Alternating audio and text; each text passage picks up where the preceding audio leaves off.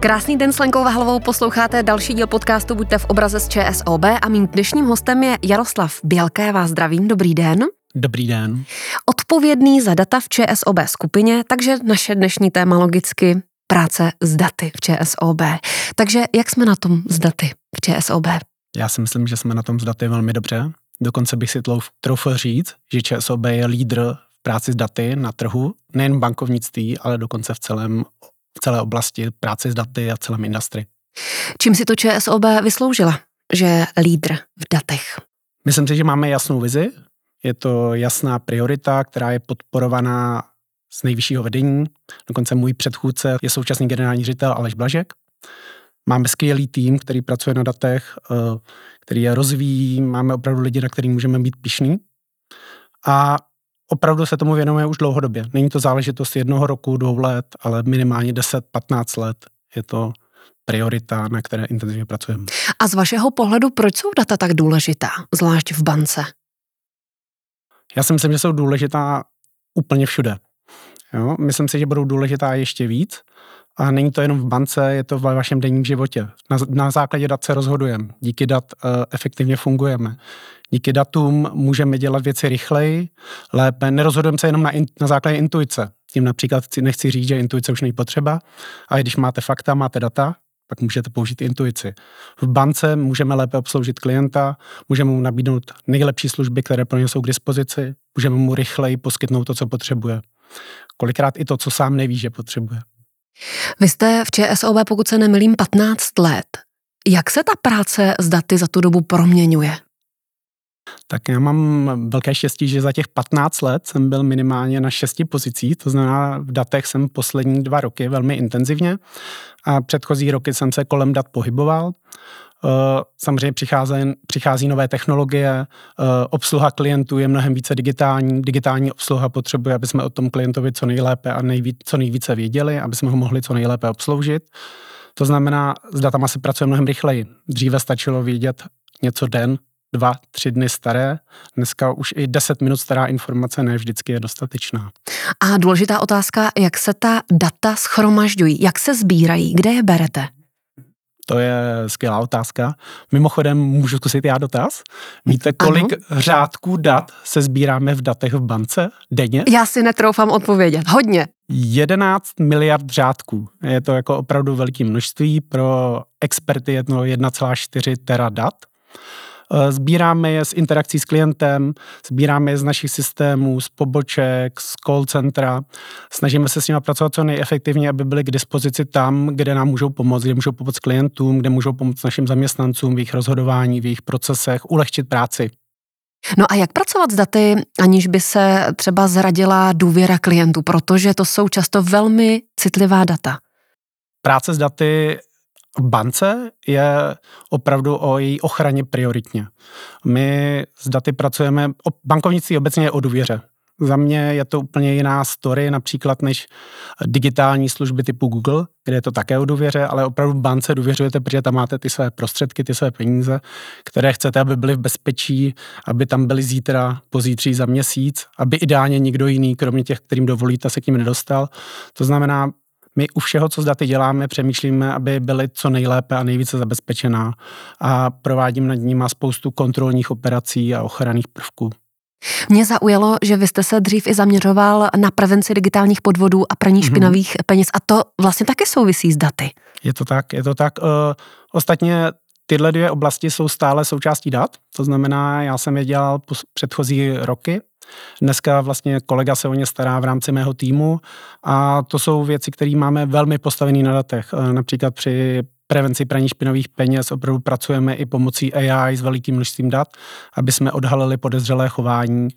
Podobně u fraudu, což je dneska pro mě velmi důležité téma, neboť spoustu klientů má problémy s elektronickým bankovnictvím. Víme o cyberfraudech a podobně. To znamená, my se snažíme pomocí dat uh, pomoci těm klientům ochránit jejich prostředky. Takže vy takzvaně uh, uchopíte nebo zastavíte nějaké podezřelé chování? Nebo dokážete hmm. rozklíčovat nějaké hmm. netradiční chování? Hmm. Díky uh, práci s velkým množství dat my jsme schopni odlišit velmi s velkou pravděpodobností, která ta transakce je podezřelá, která není, kterou pravděpodobně klient udělal a kterou neudělal. A nemusí to být jenom na základě toho chování toho jednoho klienta, ale jemu podobných klientů. A naopak, když víme, že některá transakce byla nebezpečná, například uh, nějaký, nějaký útočníci se snaží klienta obrat o peníze, tak i podobné situace v budoucnu i u jiných klientů jsme jim schopni zabránit. Velké téma, kyberbezpečnost. Jak si chránit svoje data, ať už hmm. mluvíme o jednotlivci, a jak si chrání svoje data banka? Hmm tak banka si svoje data brání a chrání jako velmi, velmi prioritně. Je to jedna z nejdůležitějších věcí, kterou v bance děláme.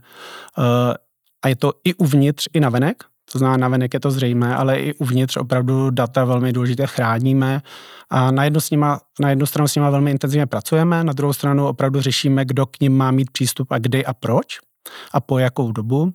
Co se týká každého jednotlivce, tak uh, to je pro mě jako velmi otevřené a zajímavé téma, protože když se bavím s mladými lidmi, tak je vlastně je ochrana jejich dat dneska třeba například nezajímá. Oni chtějí, vyměňují da, svá data za služby.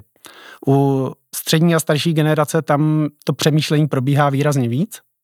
Co já dostanu za to, když někomu dám svoje informace? Co já, když si tady pořídím nějakou benefitní kartičku, co já za to dostanu a co za to dostane ta druhá strana? Uh, možná je to o generacích, možná je to o věku, ale je to jako velké téma, který by si podle mě každý měl vyřešit sám, komu jaké informace dává a proč. Takže se vám občas ježí chlupy, když slyšíte nich dat. To se mi ježí, to je pravda, uh, je to taková noční můra, které, které se snažíme zabránit a myslím, že se jí snažíme zabránit velmi, velmi úspěšně. No a vy sám, jak si chráníte svá data?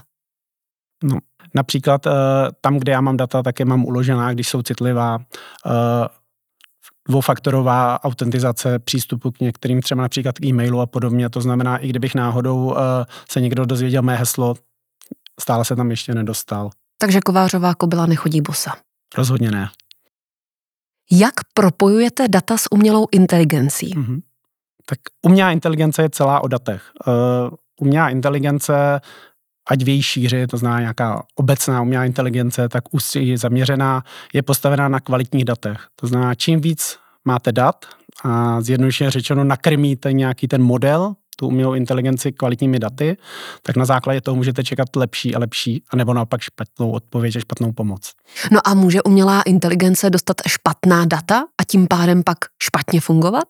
Samozřejmě může a stává se to a stát by se to nemělo, pokud od ní chceme, od ní chceme mít nějakou tu přidanou hodnotu. Uh, Umělá inteligence, když to zjednoduším, například chceme, aby nám nejen pomáhala malovat obrázky, a nebo nám pomáhala plánovat naše výlety na cestách do Říma například. Pro mě je to uh, o té kvalitě dat a množství dat, které dáme. Ale nicméně pořád, a co je pro mě důležitý, já pořád věřím v to, že to bude o kombinaci lidského prvku a dat.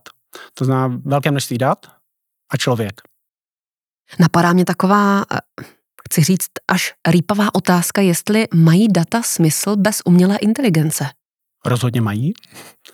Uh, umělou inteligenci jsme tady před desítkami let neměli ani náznakem a smysl měli.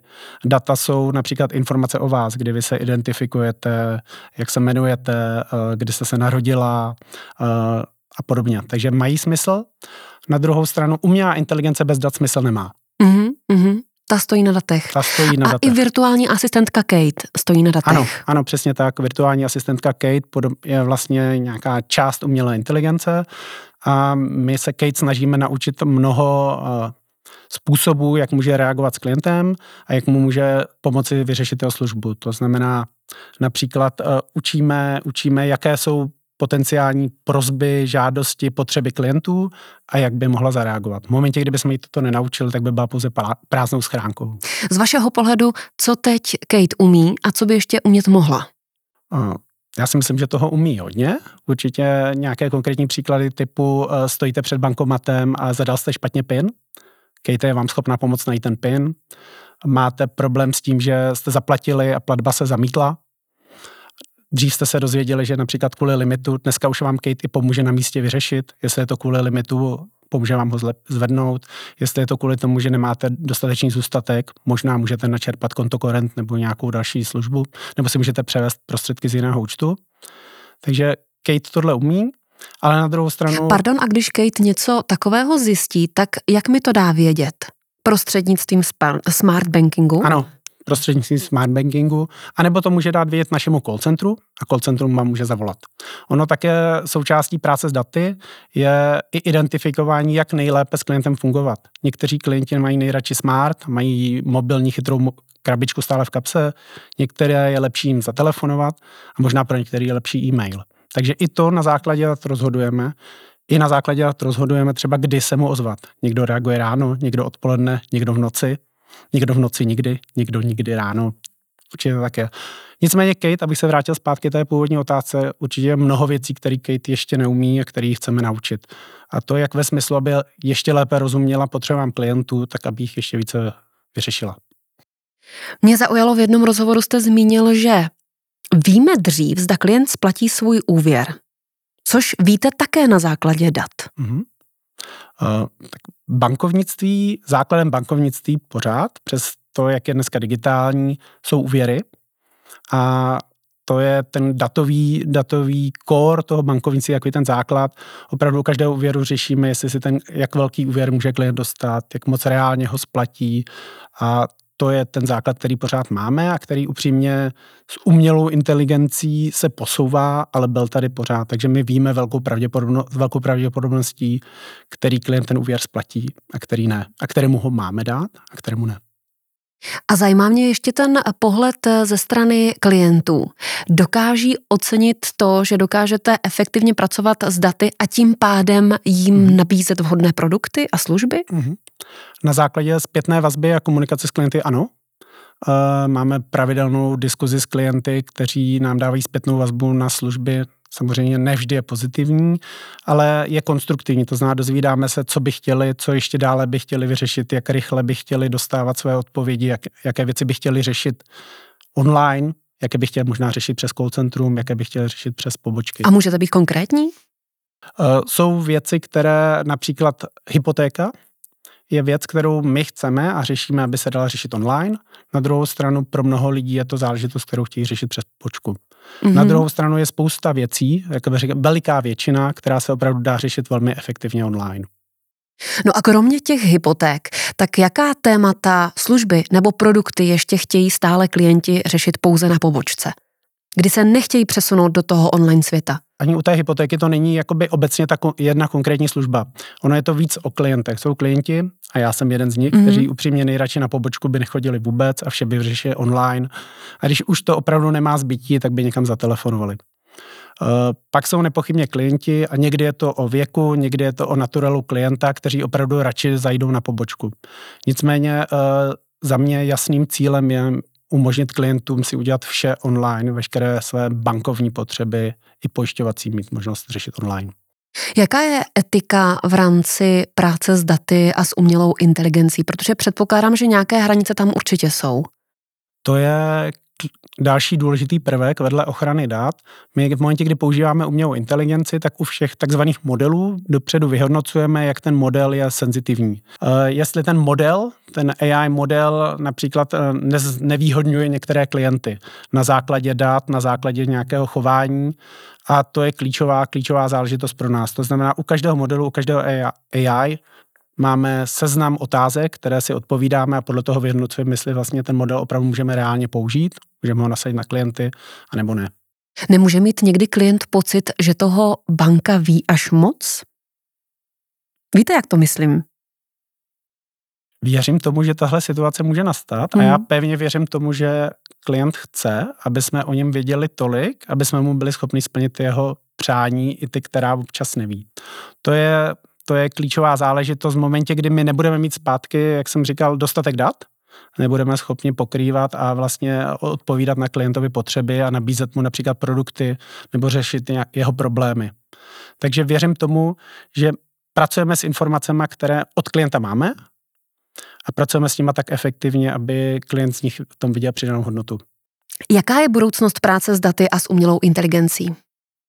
To má několik úrovní za mě. První je například práce každého jednotlivce s daty a s umělou inteligencí. Já uh, si myslím, a podle některých průzkumů to vychází, že ve výhledu několika let velká většina z nás bude opravdu potřebovat umět pracovat s daty efektivně. To neznamená, že budou datoví programátoři, to neznamená, že budou tvořit AI, ale že budou data velmi efektivně na denní bázi a stejně tak AI nástroje používat. A to si nemyslím, že platí jenom pro takzvané bílé límečky, to znamená kolegy, kteří pracují v kancelářích, ale i pro kolegy, kteří pracují různě v terénu. I tam bude práce s daty velmi důležitá a klíčová. A stejně tak AI. Pro mě jedna klíčová věta, která se mi velmi líbí a používám ji čím dál častěji, že nebudete nahrazení AI v budoucnu, ale budete nahrazení člověkem, který s AI a s daty pracuje. To je pro mě velmi klíčová záležitost. Nezlenivíme? Já věřím, že ne. Jako jsme nezlenivěli tím, že máme oheň, tím, že máme auto, tak určitě najdeme další cestu. Měla by být práce s daty a po případě právě i s tou umělou inteligencí součástí vzdělávání? Protože evidentně to je budoucnost. Hmm. Určitě ano. Určitě vzdělávání jak zaměstnanců, tak ale i vzdělávání našich dětí je klíčová záležitost a věřím tomu, že data, práce s daty a AI při vzdělávání je to, co nás může posouvat dál a každého jednotlivce i celou společnost. Proto v ČSOB spolupracujeme například s Vysokou školou ekonomickou, máme partnerství uh, s Fortitude Prague a s dalšíma institucema, aby jsme rozvíjeli takovou tu datovou gramotnost a zároveň vzděláváme naše vlastní zaměstnance. To znamená, pořádáme spoustu datových eventů v rámci ČSOB, máme datovou vzdělávací univerzitu a snažíme se kolegy posouvat v tom, aby nejenom porozuměli datům, ale uměli s nimi efektivně pracovat a posouvali se do něčeho, co já použiju anglické slovo, a to je data self-service, aby si uměli s daty sami poradit a nemuseli chodit za někým jiným.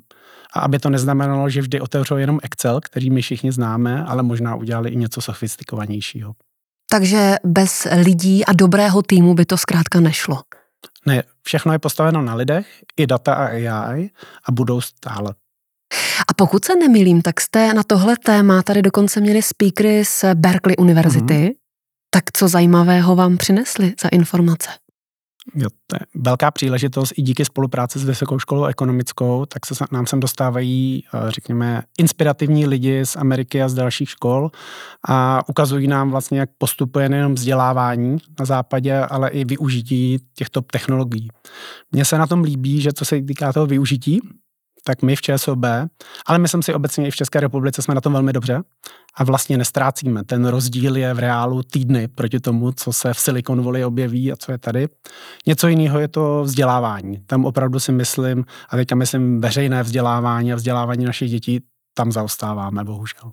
Vás konkrétně baví co na práci s daty?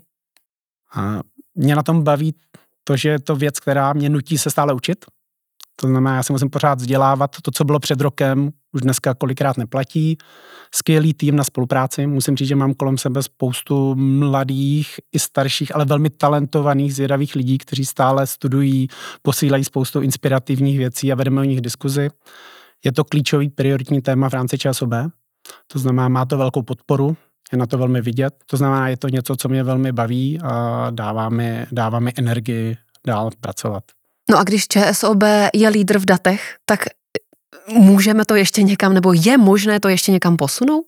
Určitě ano, určitě ano. Uh, nejen to, posouvat ty naše lidi, aby dál efektivně pracovali.